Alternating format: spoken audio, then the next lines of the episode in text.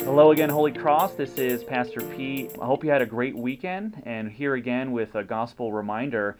And I'm so thankful to um, have with us this morning, uh, called in, calling in, is Amanda McBrain. She's one of our members in our church, and she's uh, taught elementary age kids for many years, and now homeschools both of her her sons at home. And she's here to talk about something really important. And it's Monday morning for many of us. It's the Monday after spring break, and now um, a lot of our moms at home and maybe even some dads are getting a new title, and that's uh, teacher, uh, school teacher, and a lot of emotions and uh, a lot of strong emotions that might come with that. And so excited to to hear from Amanda today. Uh, hi, Amanda, and how are you doing? Hi, I'm I'm, I'm pretty good. Um, yeah, things are mostly the same with some some differences, but our our day to day life is mostly the same. yeah. Well, thanks for joining us uh, today and and uh, talking about something that's I think uh, really important and really close to a lot of people's hearts right now. You know, what are a lot of people maybe feeling right now as they are getting, getting things ready to do some teaching and homeschooling at home? Um, even for you know, for some families, this is nothing new. They've been homeschooling, but even as I left uh, the house this morning, my wife was getting ready, and I know of other friends that are getting ready to do some schooling at home for the very first time. Uh, what do you think are some things going through their hearts and, and minds today? I think there's a, probably a lot of worry um, about am I going to do this right? Am I capable of homeschooling? What what does this actually look like in mm. my home with my personality and with my kids' personalities? Um, there could be some fear or just even like anger that that this is what is upon us to have to do, and there could also be some excitement to be, to try something new to to really engage with our kids in a different way than we normally get to. I think there's a mixture of emotions, and probably some people have all the hmm. emotions, mm. um, depending on the moment and depending on the situation of the day. Yeah, yeah, it's a, really out of their comfort zone. Yeah. And, and, doing the first thing. Do you do you remember feeling that way when I know you've been you've been educating a long time. I mean, and you also have a heart to teach women the Bible and to study the Bible with women, and you do such a great job at that. Um, do you remember what it was like to to start off? Yes, like I re- actually remember like trying to figure out if this was what I was going to do for my kids. Hmm. And actually, uh, many years, every year at the beginning of the year, we kind of evaluate whether this is what we were going to do for the year. Hmm. And okay. There's a lot of things in that decision, and just is it the right decision? Is this what's best? What can I even do this? And I've had people speak into my life, you know, through prayer and through the Word of God, that it doesn't really ultimately it doesn't matter which way you choose to educate your kids it's just that you're being faithful to where he has you in that season mm. and that he is with you and that he leads you um, a friend a long time ago gave me that verse from like isaiah about um, the lord leading those who are with young and i've always like hung on to that just remembering that that i'm not alone in this and that there isn't i'm not going to mess up my kids by hmm. homeschooling them or putting them in school or changing halfway through the year or picking the wrong math curriculum that that's not the, the biggest focus of homeschooling or any kind of education. It's about your relationship with your kids.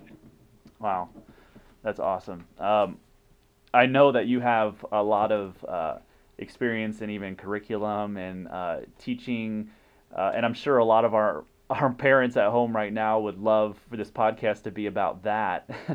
Uh, how do I do this? But but that's not what this is going to be about. Maybe that's a follow up one. But um, you know, this is a, a podcast about being reminded about the gospel and the gospel's interaction with our day to day life. And uh, when it comes to the gospel, do you see an intersection between between schooling and, and the gospel? I think being home all the time with your kids is going to remind you that you're a sinner and mm-hmm. you're always going to need to repent. Um, and maybe that sounds ridiculous, but being in the same building all the time and doing all of the things with your kids, it's not always just this, you know, little house on the prairie lifestyle of making the bread and, mm. and reading together. There are definite moments of crankiness, even under the best circumstances, and tears over math or handwriting. And I think the most important thing I've learned over the years is that I need to repent whenever mm. I, I mess up, which is which is daily and that the big one of the bigger lessons my kids can see is that I need Jesus to forgive me, and I need them to forgive me um, because because I mess up, because I'm human, because I'm a sinner. But I don't have to like stay in that. You know, I don't have to excuse my sin and excuse my crankiness. I can go to Jesus. I can go to the cross, and He forgives me, and I can go to my kids, and hopefully they forgive me. And just that model mm. um, of of repentance is is one of the big factors in homeschooling, I think, or just parenting or relationships in general. Wow. How beautiful is that? Yeah, a model of repentance as part of um, how we build our curriculum for the day when we homeschool. That's amazing. Um, I was I was really encouraged yesterday. You know, yesterday was Sunday, and it was our first uh, Sunday as a church where we had uh, a video recording of our worship service where we didn't meet and, and actually were able to watch it at home. And so we were able to do some family worship. And I even mentioned to you before, but this was the first sermon I've ever heard, I think, when there was a, a, you know a load of laundry in the background and the the sound of the the sound of the laundry machine going off. And there was just something so beautiful about it. It was a real intersection and convergence between kind of the secular and the sacred the the day to day and then um, the worship of God. And it was really beautiful and I it made me think about how often we, we too too often we, we separate right? We separate um, our day to day our occupation our obligations um, the our academics or the schooling for our kids and then trusting in God and resting in Him. And sounds like there's there's just a, a ton of opportunity right now to see this intersection in the day to day how do you see that how, what opportunities do you see um, moms and, and dads who are teaching um, to to not just speak into academics, but maybe but rather the whole person, right? The whole child. Um, how is, mm-hmm. how is this mm-hmm. an opportunity to really minister to the whole child and not just their intelligence?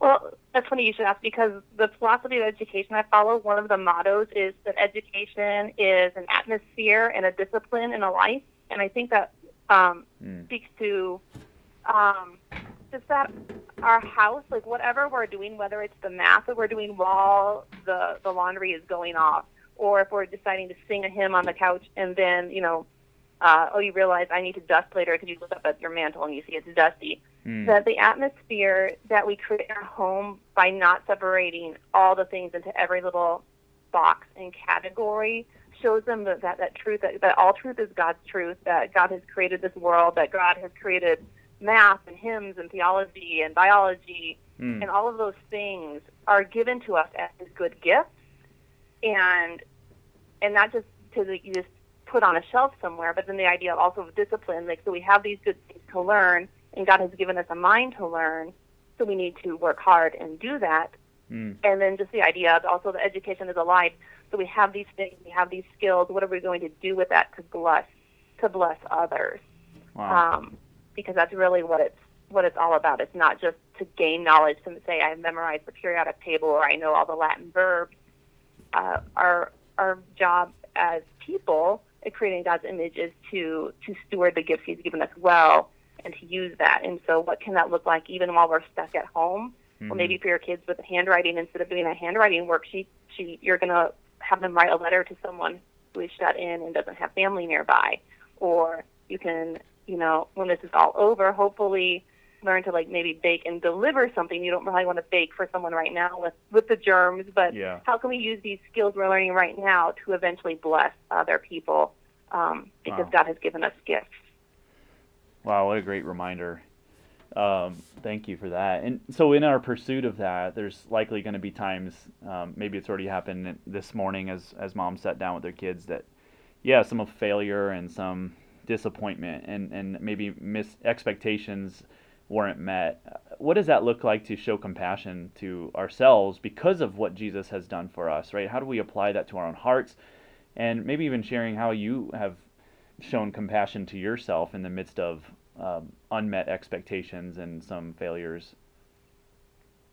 Yeah, I think, well, I've been, like I told you before, I've been looking at Colossians uh, chapter 3, like verses 12 through 16 or 17, and it's talking about with God's people as God's people that we're going to bear one with one another, and we're not going. We're going to forgive one another just as the Lord has forgiven us, and mm. we're going to let the peace of Christ rule in our hearts. All of those things, and be thankful, and let the Word of Christ dwell in us richly, teaching and admonishing one another in all wisdom, singing psalms, and it goes on we can we can only show compassion to ourselves. Like we can't do it as the world and say, "Oh, forgive yourself." Like mm. we can't really. We need Jesus to forgive us, mm. and because He's forgiven us, we can have compassion on ourselves and realize, yes, I'm a sinner, and that's why I keep messing up.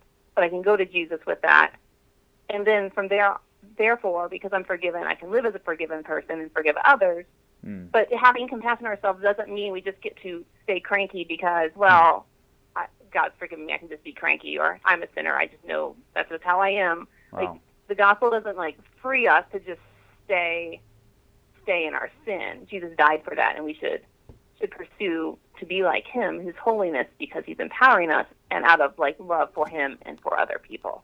Wow. But it's really hard when you're stuck in a house with people to yeah. not just fall back onto your own sin patterns and and to just do what you want to do because of our our sin nature and so being in the Word and and again, that's a step back to repenting, repenting, repenting. I think I've already had to do it like five times this morning with my kids.